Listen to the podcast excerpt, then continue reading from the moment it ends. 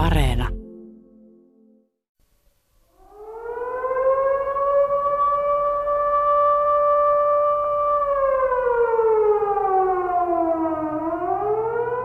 Hälytyssireenit alkoivat soida Helsingissä marraskuun viimeisenä päivänä aamu yhdeksän jälkeen. Ensimmäiset pommit putosivat Malmille ja Pasilaan. Ihmiset pakenivat kuka minnekin. Koululuokka Sirpalesuojaan, tehtaan työläiset katumuurin katveeseen, laitekaupungilla asuvat lähimetsiin. Jotkut jäivät avoimille paikoille katselemaan pommien putoamista laitakaupungille. Hälytys kesti viisi tuntia ja vaara ohi merkki tuli kahden jälkeen iltapäivällä. Ihmiset olivat juuri ehtineet palata koteihinsa, kun sirenit alkoivat taas soida ja pommit putoilla.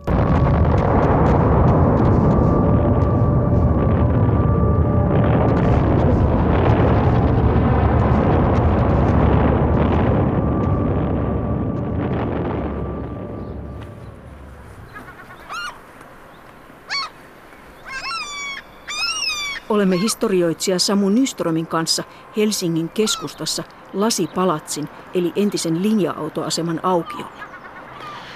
Lentokone tuli tuolta etelästä ja tässä linja-autoasemalla pommeja tippui nimenomaan tähän niin linja-autoaseman viereen tuohon maalaisten maitokeskuksen rakennuksen kortteliin. Täällä oli kohtuullisesti väkeä liikkeellä, eli ensimmäisen ilmahälytyksen jälkeen ihmiset tietysti pyrkivät jo pois kaupungista, eli nopeimmat olivat ehtineet tänne äidit ja lapset odottamaan linja-autoja, joilla pääsisi pois Helsingistä. Siinä tuli uhreja? Tässä tuli uhreja ja nimenomaan tässä lähikortteleissa. No mihin muualle pommeja putosi? Pommeja putosi todellakin ennen kaikkea tuonne läntiseen kantakaupunkiin Hietalahden torin alueelle ja siihen lähikortteleihin. Ja siellä tuli tietysti vielä enemmän uhreja.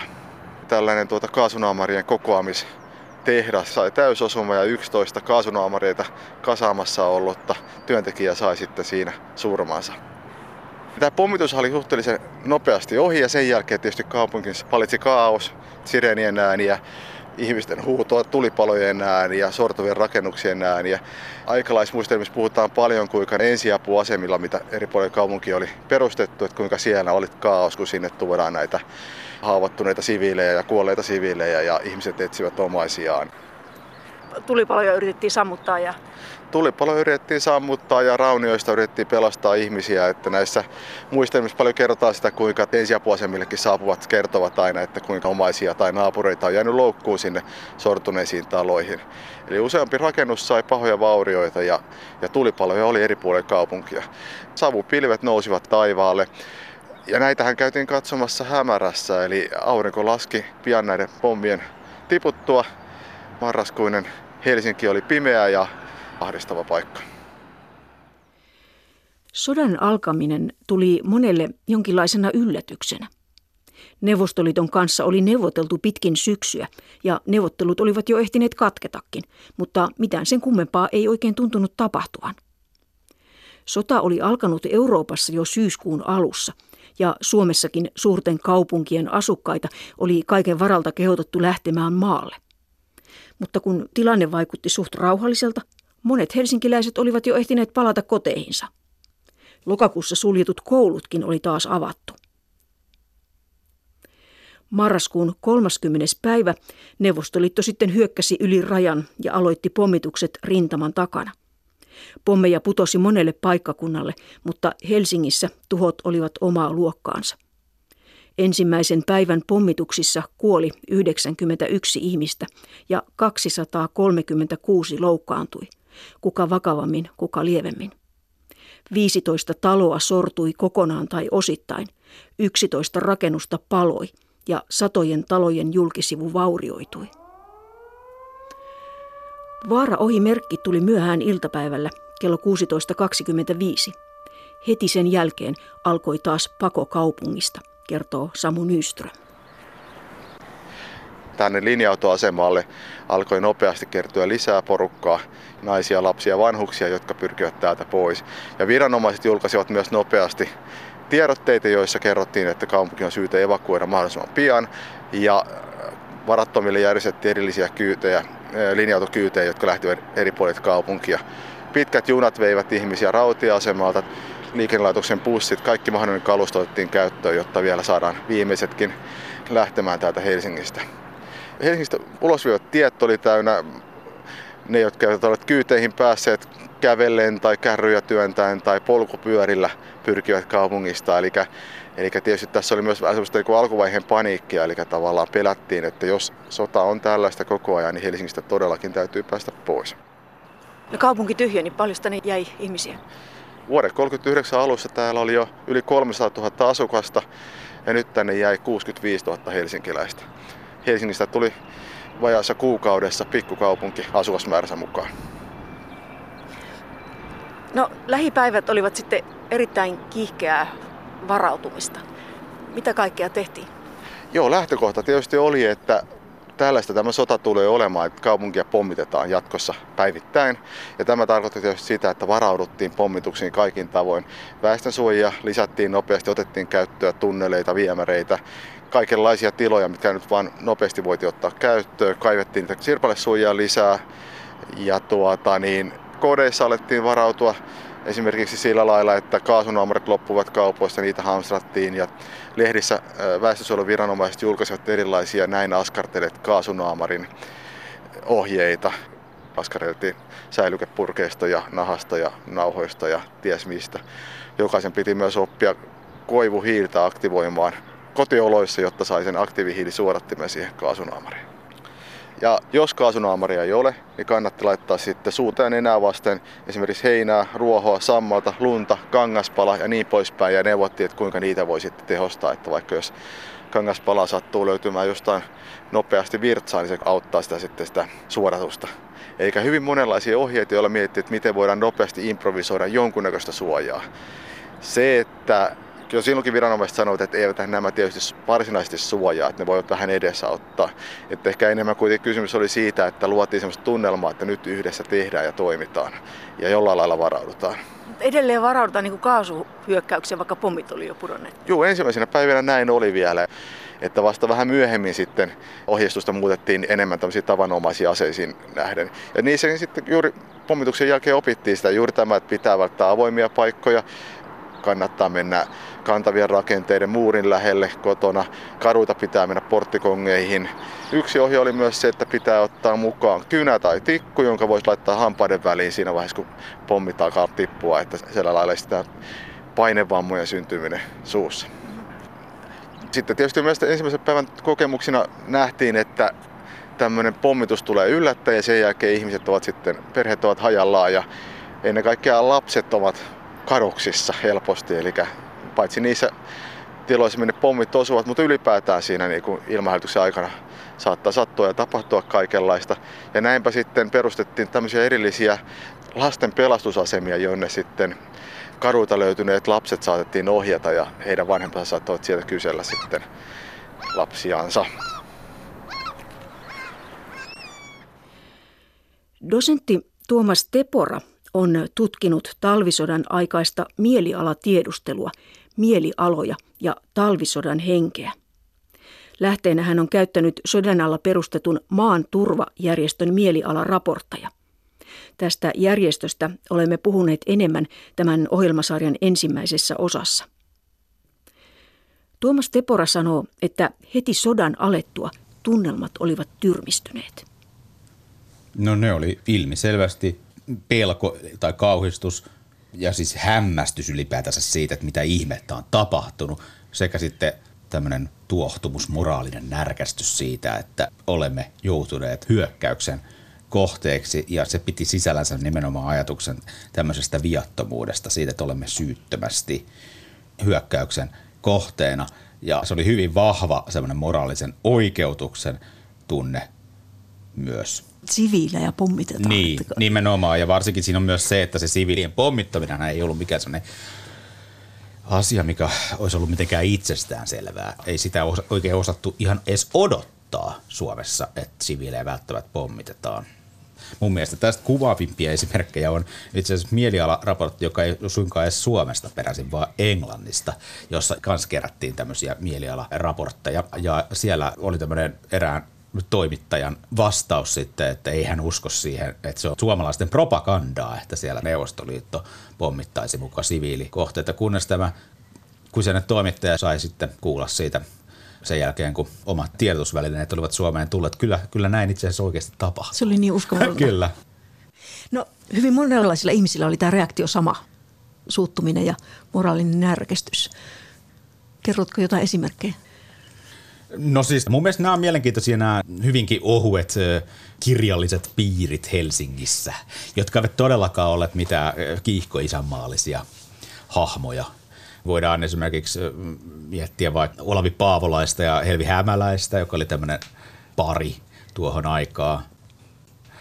Tota, Helvi ja Olavihan viettivät seurueensa kanssa iltaa, siis sotaa edeltävän aamun ilta olivat käyneet teatterissa ja siirtyivät sitten konservatorion ravintolaan siinä etutöölössä. Sehän oli tämmöinen taiteilijaravintola. Ja siellä sitten tota, pohtivat syntyjä syviä ja kyllähän se tunnelma oli se, että he pelkäsivät tosissaan tätä sotaa ja nimenomaan myös pelkäsivät tämmöistä niin kuin eurooppalaisen sivistyksen tuhoutumista tämmöisen niin kuin barbarismin otteessa ja, ja, ja lähtivät sitten siitä – Olavi Paavolaisen kotiin jatkoille ja sitten tota, muu seurue sieltä yön aikana siirtyivät koteihinsa. Aamulla Helvi Hämäläinen oli sitten herännyt kertomansa mukaan aamu viideltä tämmöiseen selittämättömään fyysiseen pahan olon tunteeseen, jonka hän sitten jälkeenpäin yhdisti siihen, että juuri tuolla aamuyön tunteena puna-armeija oli, oli ylittänyt rajan kannaksella. Eihän hän sitä vielä silloin tietenkään tiennyt, mutta sitten siinä aamusella tämä asia selvisi. Yhdeksältä aamullahan oli ensimmäinen ilmahälytys Helsingissä ja silloin tuli Helvi Hämäläiselle kiire kotiin, koska siellä oli hänen lapsensa, jota hänen äitinsä oli siellä hoitamassa. Mitäs Paavolainen sanoi? Paavolainen kehotti, kehotti Helviä olemaan urhea ja siinä ja se oli hyvin semmoinen tietynlainen pateettinen kohtaus siinä rappukäytävässä, ole sankarillinen. Siinä tiivistyy se semmoinen tunnelma, se siinä pateettisessa. Kyllä, kyllä siis siinä semmoisessa pateettisessa Olavi Paavolaisen retoriikassa tiivistyy nimenomaan hyvin semmoisella jopa kliseisellä tavalla minun mielestäni tämä talvisodan hengen kokemusmaailma. Eli, eli talvisodan henki oli, oli samaan aikaan jotenkin siis sellaista hienoa, mutta siinä oli myös jotain äärimmäisen sellaista jälkeenpäin ajatella vaivaannuttavaa ja pateettista ja jotain sellaista jotenkin juuri semmoisen tiettyyn poikkeusaikaan liittyvää kokemusta, jota ei oikeasti on tosi vaikea loihtia enää jälkeenpäin, jota ei kukaan jaksaisi elää kovin pitkään. Mutta että tälleen tämä veti mukaansa sellaisiakin ihmisiä, jo, jo, jotka tavallaan eivät kuuluneet siihen sellaiseen superisämaalliseen oikeistolaiseen porukkaan. Liberaali sivistyneistö oli mukana. No sitten poliittiset vastustajat. Niin kyllähän tällaisia, tällaisiakin kertomuksia on, että tuota eduskunta evakuoitiin Kauhajoelle – Etelä-Pohjanmaalla. Ja tässä evakuointijunassahan sitten maalaisliittolainen kansanedustaja pastori Antti Rantamaa, hänhän oli tämmöinen tota, IKL-vastustaja ollut, eli oli ollut nimenomaan näiden lapualaisten hampaissa. Ja hänhän osui sitten samaan vaunuosaston QR Kareksen kanssa ja parin muun IKL-laisen fasistin kanssa. Ja, ja nythän, nythän sitten kertoo sitä, kuinka loppu riitely tämän junamatkan aikana. Ja siinä alettiin sitten kaataa raja-aitoja yhteisen hädän hetkellä. Ja, ja tota, tämäkin mielenkiintoista, koska se IKL hän oli, oli, oli tota äärioikeisto, hän oli itse asiassa vähän niin kuin matkalla semmoiseen poliittiseen marginaaliin, mutta nyt talvisodan aikana tai siinä nimenomaan sodan alettua, niin kyllähän siitä tietenkin nähtiin, että siinähän nyt on hyvinkin isänmaallista porukkaa. Niin, että kaikki se, pääsi mukaan, kaikki jopa pääsi, Kaikki pääsi mukaan, joo, siinä, siinä tota, kriisin alkuhetkillä. Kansa oli siis kriisin tullessa hyvinkin yhtenäinen. Äärioikeiston lisäksi myös laita vasemmisto lähti mukaan yhteiseen ponnistukseen ja tietysti melkein kaikki siltä väliltä. Sodan ensimmäiset päivät eivät kuitenkaan sujuneet hyvin, kertoo Tuomas Tepora. Rintamalla tapahtui tällaisia panikkireaktioita, jotka johtuivat pitkälti kokemattomuudesta. Peräännyttiin kaoottisesti, paettiin – heti joulukuussa tapahtui itsemurhia sotilaiden keskuudessa 40. Sitä voi pitää pienimuotoisena epidemiana. Se on se niin ensishokki oli oikeastaan tässä se pointti. Eli jos me ajatellaan sitä tälle tilastollisesti, niin silloin joulukuussa 1939 sotilaat tekivät enemmän itsemurhia kuin minä muuna kuukautena koko siis toisen maailmansodan aikana. Kerro joku esimerkki. No yksi selkeä niin tämmöinen esimerkki voisi olla Vänrikki Martti Elo, joka oli teologi tai teologian ylioppilas tuolloin ja, ja hän oli tuolla Suomussalmen rintamalla. Ja hän joutui siinä ottamaan joukkueenjohtajana vastaan vihollisen ylivoimaisen hyökkäyksen. Ja nämä hänen johtamansa miehet niin hajaantuivat tämän hyökkäyksen edessä sinne korpimaille, soille. Ja Elo ei saanut apua paikalle millään. Hän päätti jättää sitten nämä miehensä ja lähti hakemaan apua sieltä Piteen kirkonkylästä. Mutta ei hän missään vaiheessa päässyt ihan perille saakka, koska hän tapasi siinä tämmöisen vanhemman luutanti. Tämä vanhempi luutantti oli sitä mieltä, että tämä Vänrikki on jättänyt asemaansa luvatta ja uhkas häntä sota-oikeudella. Ja tämän saman päivän iltana tämä elo sitten istahti rekeen, soi viimeiseksi ateriaksensa lampaa kylkeä ja sen jälkeen ampui itsensä. Yksinkertaisesti kyse oli, oli tämmöisestä tota, ensi shokista ja tietynlaisesta ilmeisesti moraalisesta kamppailusta. Hän ei oikein tiennyt, että oliko hän toiminut oikein ja siinä oli tämmöinen epätoivon ilmaus. Niitä itsemurhia tehtiin kotirintamallakin. Kotirintamallakin tehtiin itsemurhia, joo. E, eli silloin se nousi tämmöinen itsemurha-alttius siinä.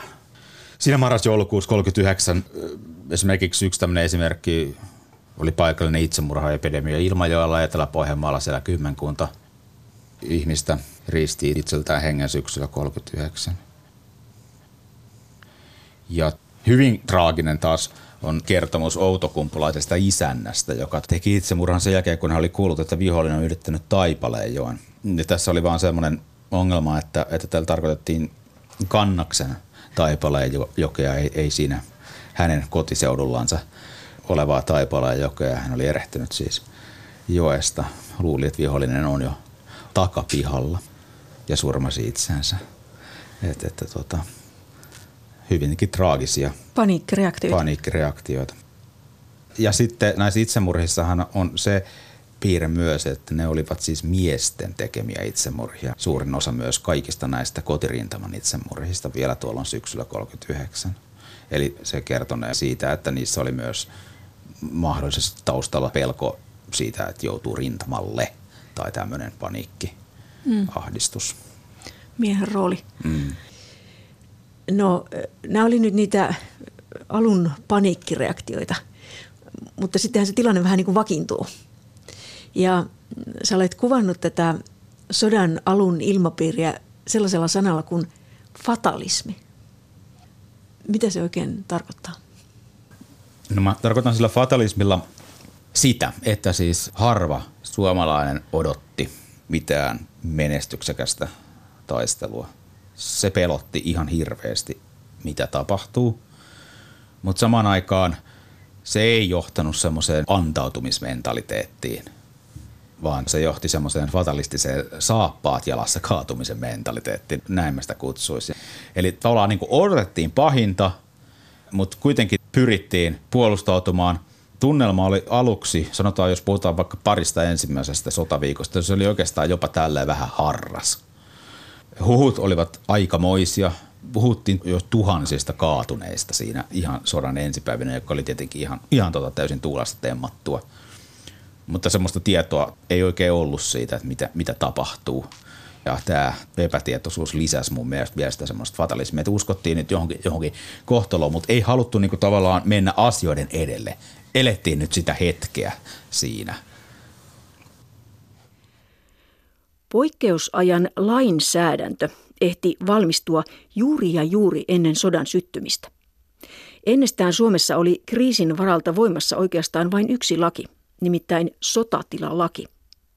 Se antoi poliitikoille ja viranomaisille hyvin laajat valtuudet puuttua kansalaisten elämään nimenomaan sodan aikana. Historioitsija Henrik Tala kertoo, että aivan sodan alla alettiin kiireen vilkkaa säätää erillisiä kriisilakeja. Tärkeimpänä näistä laista varmaankin oli laki puolustusvalmiuden tehostamista sodan vaaran uhatessa, jolla käytännössä turvattiin maan taloudellista asemaa. Siellä kontrolloitiin tarvittaessa vientiä ja tuontia ja niin kuin nykyään puhuttaisiin huoltovarmuutta, haluttiin parantaa siinä tilanteessa, että Suomi on kriisien ympäröimänä eikä kykene ylläpitämään vaikkapa elintarviketilannetta tai polttoainetilannetta. Eli siis voitaisiin niin kieltää tavaravienti ulkomaille? Käytännössä näin. Ja myös pystyttäisiin sitten hyvin tarkasti seuraamaan tavaran tuontia.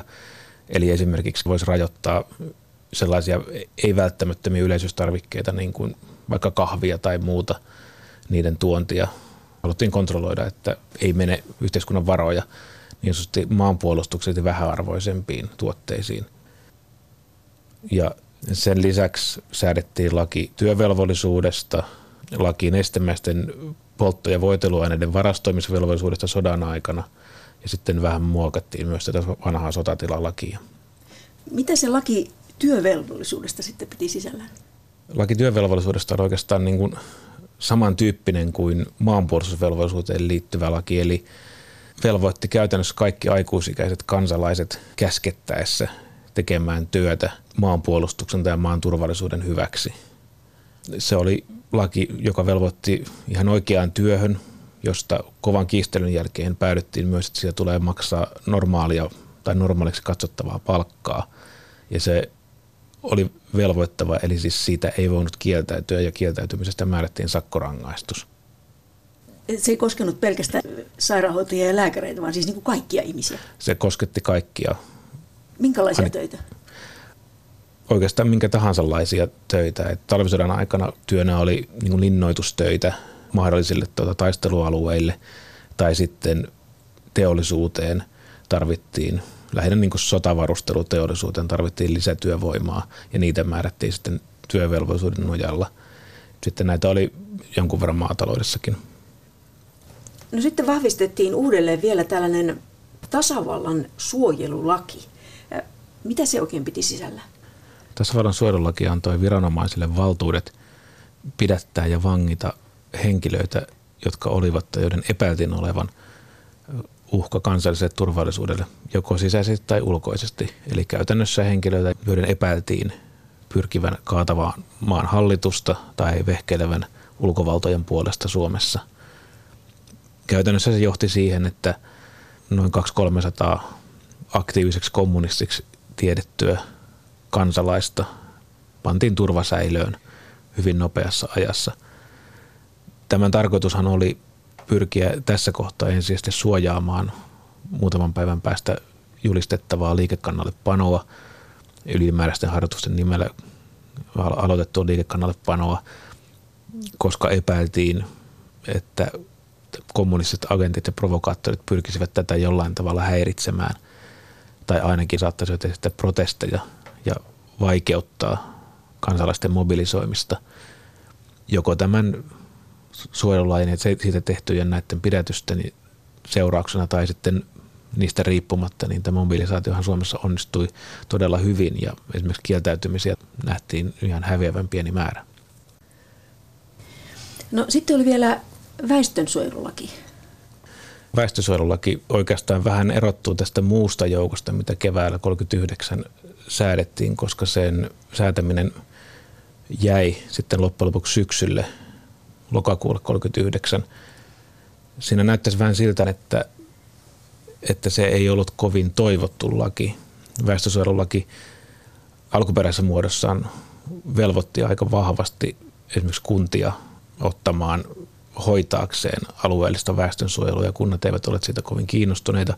Samoin se asetti velvoitteita yrityksille – ja sekään ei oikein herättänyt suosiota ja tämän seurauksena sitä käytiin pitkällinen keskustelu ja siirrettiin kesällä 39 seuraaville valtiopäiville syys-lokakuulle 39. Ja se on aika selvästi nähtävissä, että loppujen lopuksi sitten se laki, mikä hyväksyttiin syksyllä, niin oli aika saman näköinen kuin se keväällä ollut laki.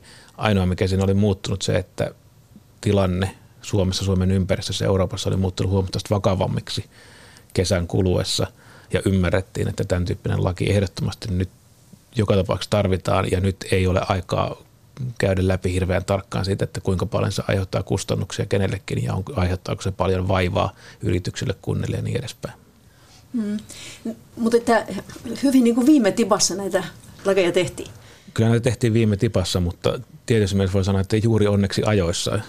Et, et syksyllä 39 hallituksella olisi ollut huomattavasti vaikeampaa lähteä varautumaan tuleviin tilanteisiin ja Suomi olisi ollut huomattavasti huonommin varautunut, jos ei olisi ollut valmiina jo jonkunnäköistä lainsäädäntöä, minkä nojalla näitä asetuksia pystyttiin antamaan. Jos niitä olisi siinä vaiheessa ryhdytty tekemään, niin olisi tullut todella kiire ehtiä sit siihen, kun, kun sota oikeasti alkoi.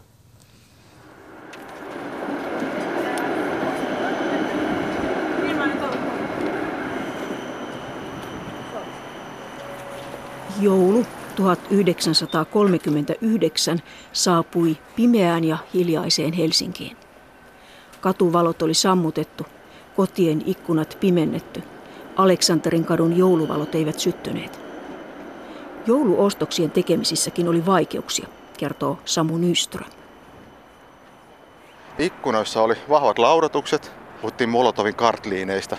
Ja ovet olivat samoin laudutettu ja siinä ympärillä saattoi olla hiekkasäkkejä vielä. Eli liikkeet olivat kadonneet tuonne suojien taakse jonnekin.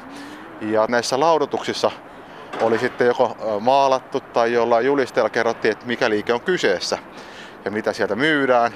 Ja sen lisäksi sitten nämä joulun perinteiset mainokset, mitä tietysti joulukatuun kuuluu, niin ne olivat niissä laudoissa, että saattaa olla joulupukin kuvaa tai kinkun kuvaa tai mitä nyt oli tarjolla pääsi sisään kuitenkin. Liikkeisiin pääsi sisälle, juu. Mutta kaikki oli lautojen takana ja, ja tämä oli se, että mistä puhuttiin, että maalaiset, jotka saapuvat tänne kaupunkiin jouluostoksille, niin heidän oli vaikea löytää täältä niitä tuttuja liikkeitä, kun kaikki oli lautojen takana. Ja tämä joulun ruuhka oikeastaan, ensimmäinen ruuhka tuli jo kuun puolivälissä, nimittäin sinne jonnekin lähetettävien pakettien postituksen viimeinen päivä oli 15. päivä joulukuuta. Eli monilla isommilla tavarataloilla ja liikkeillä tässä Aleksanterin kadullakin oli tällaisia omia poistuspalveluja, eli sieltä sai suoraan ostaa ja sitten lähettää sinne jonnekin. Ja, ja ihmiset tietysti kovasti lähettivät paketteja toisaalta niille omille läheisilleen, mutta myös hyvin yleistä oli, lähetettiin tuntemattomalle sotilaalle sinne jonnekin paketteja. Ja mitä sinne sitten lähetettiin, niin oli tietysti ennen kaikkea talviulkoiluun soveltuvia asusteita, eli hattuja, tai pipoja, lapasia, villahousuja ja kaikkea sen sellaista. Miten kaupunkilaiset sitten itse juhli joulua? Ensinnäkin eh, lahjatoiveet olivat kovin erilaisia kuin aikaisempina jouluina. Eli sattuneesta syystä minkäännäköiset särkyät lahjat eivät olleet suosittuja. Eli vaikkapa astiat ja sellaiset oli kokonaan poissa laskuista. Sen sijaan kaupoista ostettiin ennen kaikkea kirjoja, leluja, talvivaatteita ja lisäksi joulun 39 yksi suosituimmista lahjatoiveista ja tavaroista oli tietysti kaasunaamari. Missä joulua juhlittiin? Perheet oli kuitenkin hajalla. Näin oli. Eli ensinnäkin Helsingin joulu kuuluu aina tämmöiset suuret joulujuhlat, eli yhteisöjen ja yrityksien ja muiden erilaiset omat joulujuhlat. Tällaisia tietysti ei pahemmin ollut. Sen lisäksi tosissaan perheet olivat hajallaan, ja tällainen perinteinen perhejoulu onnistui harvoilta aikalaiset ovat kertoneet siitä, kuinka sitten kokoonnuttiin erilaisilla sotaajan perheillä, eli saman taloyhtiön väkeä, naapurustoa tai saman työpaikan väkeä tai ystävien kanssa tai muuta. Että kokoonnuttiin tavallaan sitten jollain muulla ryhmällä joulua juhlistamaan tavalla tai toisella. Oliko jouluruokia saatavilla? Jouluruokia oli ilmeisesti kohtuullisen hyvin saatavilla, eli sota-aika ei ollut vielä ehtinyt vaikuttaa saatavuuteen niin kovasti. Miten se helsinkiläisten joulu sitten loppui? Joulupäivä alkoi kirkkaana pakkaspäivänä ja kaupunkilaiset olivat jo tottuneet sota-aikaan ja tiesivät, että tämä ei ole hyvä merkki ja osa jo alkoikin laittaa termospulloon kuumaa juotavaa ja kaivamaan lämmintä vaatetta esille ja niinhän sitten kello 10 aikaa aamulla ilmahälytyssireenit alkoivat soida ja helsinkiläiset joutuvat joulupäivää viettämään pommisuojiin. Joulun jälkeen arki koitti kokonaan toisenlaisena kuin ennen. Sotaa käyvässä Helsingissä oli pimeää ja kylmää. Pian alettiin lämmitystä säännöstellä, mikä tarkoitti sitä, että keskuslämmitystaloissa pyrittiin 15 asteen sisälämpötiloihin Siis talvisaikaan? Talvisaikaan ja sitten ne huoneistot, joissa ei asuta ja myös sitten jos oli useampia huoneita, niin osa niistä piti jättää lämmittämättä tai laskea peruslämpöä siis eli viiteasteeseen. Pitää muistaa, että suuri osa Helsingin asunnoista oli tyhjillään, koska ihmiset olivat siellä jossain. Ja kampanjoitiin sillä lailla, että evakkoon lähteneet toimittaisivat avaimia talomiehille, että voitaisiin sitten lämpöä säädellä. Tämä tietysti tarkoitti sitä, että ne, joilla oli puulämmitys, he pystyivät sitten ikään kuin vähän kiertämään näitä ja lämmittämään vähän lämpimämmäksi kotia. Kehotus tietysti oli, että myös näissä kodeissa noudatetaan tätä säännöstelyä, mutta ei sitä sillä tietysti pystytty valvomaan. Polttopuiden hinta tietysti lähti tämän seurauksena jyrkkään kasvuun. Veden lämpötilan suhteen oli vielä todella tämä, että lämmitettyä vettä sai jaella vain kuukauden ensimmäisenä ja 15 päivänä. Että ne liikkeet, jotka tarvitsivat lämmintä vettä päivittäisessä käytössä, niin he saivat rajoitetusti sitten poikkeuslupia tähän, että vettä sai lämmittää. Keskuslämmitys talossa tuli vain niin kahden viikon välein? Kyllä, näin. Käytännössä nyt varmaan hellalla sitten on keitetty vettä. Tähän kotien lämpötilaan vaikutti tietysti myös ikkunoiden eristys. Ohjeiden mukaan sisäikkuna oli pitänyt jättää auki, että jos tulee pommitus, niin molemmat ruudut ei säry samalla. Ja nyt todettiin, että on pakko laittaa molemmat kiinni, koska kaikki lämpöenergia pitää saada talteen. Sen lisäksi sitten ohjeistus oli, että jos pommituksessa särkyy ikkunoita, niin ruudut pitää välittömästi korjata pahvilla tai vanerilla tai muulla. Ja tähän sitten toimitettiin erilaisia ohjeita, että kuinka siinä on toimittava. Eli siis kaiken kaikkiaan ihmiset varmasti paleli? Kyllä varmasti. Tämän takia ohjeistettiin, että kannattaa ottaa mallia englantilaisista jotka ovat tottuneet asumaan huonosti lämpöä pitävissä taloissa ja lämminvesipullo sänkyyn, niin pärjää piileimmässäkin kodissa. No miten se liikkuminen muuttui? Ehkä eniten siihen vaikutti se, että talvi tuli ja toisin kuin normaalisti, niin lumia ei aurattu pois. Lähdettiin siitä, että tämä lumi on Helsingin suoja väri pommituksia vastaan. Ja ohje oli, että katuja ei missään tapauksessa aurata eikä lumia saa lapioida pois, vaan että lunta toki sai siirtää niin, että pystyi liikkumaan, mutta valkoinen kerros piti jättää joka puolelle. Ja sitten toiveessa oli, että lumia ei myöskään viedä pois kaduilta, vaan ne kasataan taloja vastaan ja sitä kautta saadaan vähän lisäsuojaa siitä. Muuten täällä tietysti liikuttiin ennen kaikkea tietysti jalan ja julkisella liikennevälineillä, eli yksityisautoilu oli minimissään. Ennen kaikkea liikuttiin raitiovaunuilla, jonkun verran myös linja-autoilla, mutta polttoainepulan takia linja-autoliikennettä supistettiin merkittävästi ja osa linjoista lakkautettiin. Lisäksi vuodenvaihteen jälkeen linja-autot muuttivat väriään, eli linja-autojen ja henkilöautojen piti olla valkoisia, jos niillä liikuttiin Helsingissä. Se oli nimenomaan suojaväritys, eli valkoinen linja-auto ei valkoiselta karuilta näy niin hyvin tuonne ylös. Aivan loputonta ei ankeus sentään ollut. Ravintolat olivat auki, joskin supistetuin ruokalistoin. Elokuvissa saattoi käydä, ja se kiinnostikin monia, koska siellä näytettiin uutispätkiä sotatapahtumista. Helmikuussa aukeni jopa kaupungin ainoa uimahalli Yrjönkadulla. Ylipäänsäkin mieliala alkoi joulun jälkeen kohentua, kertoo dosentti Tuomas Tepora. Jos me puhutaan siitä talvisodan hengen niin huippuvaiheesta, niin siinä on kyse nimenomaan sit siitä, että tota, puna-armeijan eteneminen pysäytetään – ja tulee nämä ensimmäiset taisteluvoitot. Etupäässä Tolvajärvi ja sitten Raatteentien kautta Suomussalmi. Ja näistähän sitten revitään myös isot otsikot. Tiedotusvälineet kunnostautuvat. Tulee tarinoita, jotka sitten lisäävät sitä yhteishenkeä, mutta samalla se tunnelma muuttuu. Ja siihen tulee semmoinen tietynlainen jopa voiton huuma, joka on mun mielestä hyvin omaperäinen ja erikoinen tunnelma. Helsinkiin on virrannut paljon ulkomaalaisia toimittajia, jotka eivät todellakaan tulleet todistamaan mitään Suomen sankarista taistelua, vaan he, he haistoivat veren. Tulivat katsomaan sitä, kuinka nyt saadaan kerrankin actionia, kun missään muualla rintamilla sitä ei oikeastaan ollut. Mun mielestä aivan mahtava anekdootti on kanadalaisen toimittajan kertomus siitä, kuinka hän oli ollut viikkokausia länsirintamalla, eli siis Ranskan, Saksan rajalla, ja siellä oli vaan ollut pikkusen, jota ei siellä ollut tullut kuulemma paljon mitään kuolon uhrejakaan, mutta et, et nyt, nyt saadaan kunnon niin toimintaa käyntiin. Et sitä tultiin katsomaan. No kyllähän tämä toiminta olikin, mutta samaan aikaan tämä tuli myös monille näille ulkomaalaisille yllätyksenä. Ja nythän sitten kun näistä tehtiin tämmöisiä isoja kansainvälisiä uutisotsikoita, niin nehän sitten tuli ulkomaalaisten tiedotusvälineiden kautta sitten suomalaisenkin tiedotusvälineistöön. Ja nyt siinä se nostaa sitä sellaista henkeä Suomessa vielä, että ollaan niin kuin koko maailman huomion keskipisteessä. Ja, ja Mannerheimkin lähtee tähän mukaan. No Mannerheimkin lähtee tähän mukaan. Siis Mannerheimin päivä käskyyn siinä uuden vuoden tietämissä, niin ilmestyy sana voitto. Ja tämä on mun mielestä perin kummallista. Siis mitä voitto sodassa Neuvostoliittoa vastaan voisi tarkoittaa? Se ei ole niinku realismia.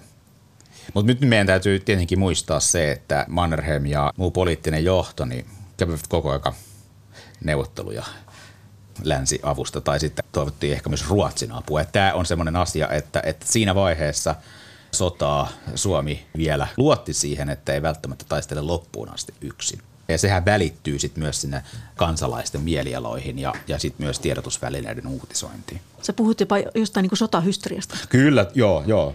Tai sotatranssi, tällainen niin kuin sotainnostus. Esimerkiksi armeijaan pyrki hirveästi sellaisia miehiä, jotka oli raakattu pois asepalveluksesta esimerkiksi huonon terveyden takia. Et vapaaehtoisia virtas aseisiin. Vapaaehtoisia virtas myös ulkomailla aseisiin, joita olisi ollut tulossa. Jopa entisistä punakaartilaisista, jotka alkoi olla tuolla jo kyllä aika tukevasti keski-ikäisiä, niin, niin tota, olisi ollut tarjontaa armeijaan, mutta heitä päätettiin nyt olla kuitenkin siinä tilanteessa vielä kouluttamatta, johtuen varmaan just siitä, että heidän ikänsä oli kyllä jo siellä 40 tietämillä valtaosalla. Kun sota sujui hyvin, yhteishenkeen oli helppo tempautua mukaan. Kaikilla oli jotain tehtävää. Kaikki olivat tarpeellisia.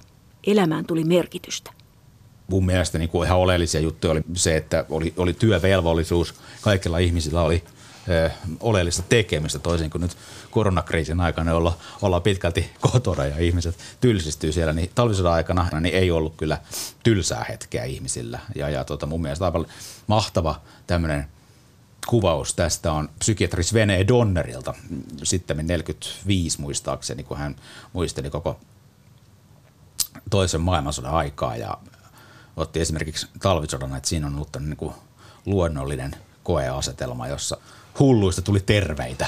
Eli silloin ei ollut mielenterveysongelmia kotirintamalla. Ihmisillä oli mielekästä tekemistä ja merkityksen tunne elämässänsä. Niin, onko siinä se talvisodan henki? Että se pitää sisällä myös sen, että ihmisten elämään tulee merkitys. Kyllä, nimenomaan. Jos lukee vaikka lehdistön näitä juttuja, niin vapaasti siteeraten muistaakseni uudesta aurasta, eli turkulaisesta kokoomuslehdestä, että tota, pieni minä väistyy ja sijaan astuu me. Eli tavallaan se semmoinen sulautuminen isompaan kokonaisuuteen, kokemus jonkinlaisesta semmoisesta yhteisöllisestä kannattelusta ja just siitä, että asiat muuttuu yksinkertaiseksi. Ei tarvitse miettiä arjen tällaisia pulmia ja ongelmia ja ne tämmöiset moraaliset asiat, oikea ja väärä, niin ratkaistaan jollain tämmöisellä kollektiivisella tasolla voi luovuttaa tietysti mielessä myös vastuun pois itseltä. Eli se on sellainen äärimmäinen sulautumiskokemus, joka sitten on niin poikkeusaikojen kokemus, ja eihän sellainen voi jatkua loputtomia eikä pitkään, sehän muuttuu ihan äärimmäisen ahdistavaksi, jos, jos tota, tavallaan siinä, siinä niin tavallaan minuuden rajat vähän niin liu, liukenivat hetkeksi monilla ihmisillä. No kuinka kauan tuommoinen maaginen fiilis voi kestää? En mä tiedä, onko siihen mitään sellaista selkeää vastausta. Mutta tota, me henki, me yhdessä. Niin, e, niin, niin että se ei välttämättä, tota, se, se vastaus ei välttämättä ole 105 päivää, mutta tota, tässä tapauksessa se kesti sen kolmisen kuukautta.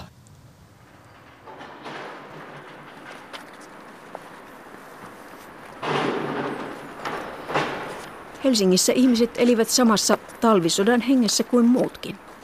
Samu Nyström johdattaa meidät vielä Kallion kaupunginosaan Kotiharjun saunan ovelle. Vihdalla vihollista vastaan. Eli nyt ollaan tässä Kotiharjun saunan oven luona Kalliossa ja todella yksi näistä lukuisista talvisodan kampanjoista oli Helsingin saunaliikkeiden harjoittajien yhdistyksen kampanja, jossa tuota, niin, kerättiin sekä helmi- että maaliskuun ensimmäisen keskiviikon tuotot maanpuolustustoimintaa ja siinä oli mukana kaiken kaikkiaan 70 julkista saunaa eri puolilla Helsinkiä. Eli ne julkiset saunat oli tietysti kovassa käytössä siihen aikaan. Niillä oli kova kysyntä ja varsinkin kun oli ollut hetken kiinni nekin, niin totta kai kylpemisellä oli tarvetta. Että tätä mainostettiin juuri niin, että yleisön kannattaa rientää kyseisenä päivänä saunojen suloiseen kylpyyn ja sitä kautta tukea sitten maanpuolustustoimintaa. Ja lisäksi tämä Helsingin saunaliikkeiden harjoittajien yhdistys tässä kampanjassa muistutti, että myös Amerikan suomalaiset olivat tehneet vastaavan kampanjan Amerikan puolella, eikä tämä oli suorastaan amerikkalaista toimintaa, että vihdoilla vihollista vastaan. Tiedätkö mihin niitä rahoja käytettiin? Siihen samaan pohjattomaan kirstuun kuin kaikki muut, eikä luovutettiin valtion sotatoimintaan. Nyt tämä kotiharjun sauna on kiinni koronan takia. No, no minkälaisia muita tapahtumia ja keräyksiä Helsingissä pantiin toimeen?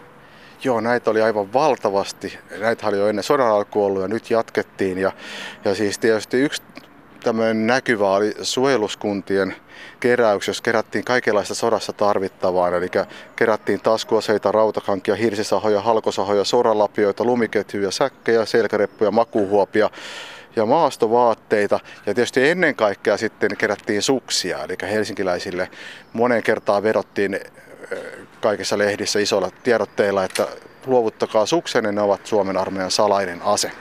Ja niitä, jotka olivat poistuneet kaupungista, ne kehotettiin ottamaan yhteyttä talonmieheen, että talonmies voisi kellarista hakea ne sukset. Ja tuota, niin, talvivarusteita kerättiin pitkälle helmikuuhun, mutta helmikuun lopulla aloitettiin kampanjaa, että polkupyörät armeijalle. Eli ryhdyttiin sitten keräämään seuraavan vuoden ajan tarvikkeita, eli polkupyöriä armeijan käyttöön. No oliko jotain tapahtumia? Joo, ennen kaikkea kaupunki oli täynnä talkoita, eli työpäivien jälkeen puhuttiin siitä, kuinka ihmiset menevät sitten erilaisiin talkoisiin keräämään jotain tai askartelemaan jotain tai mitä tahansa, millä nyt voitiin maanpuolustusta edistää tavalla tai toisella. Eikä tavallaan ihmiset yhdessä sitten pyrkivät osallistumaan ja toimimaan. Mm, se on sitä talvisodan henkeä. No se ehkä nimenomaan on juuri sitä, että se oli nimenomaan yhdessä tekemistä.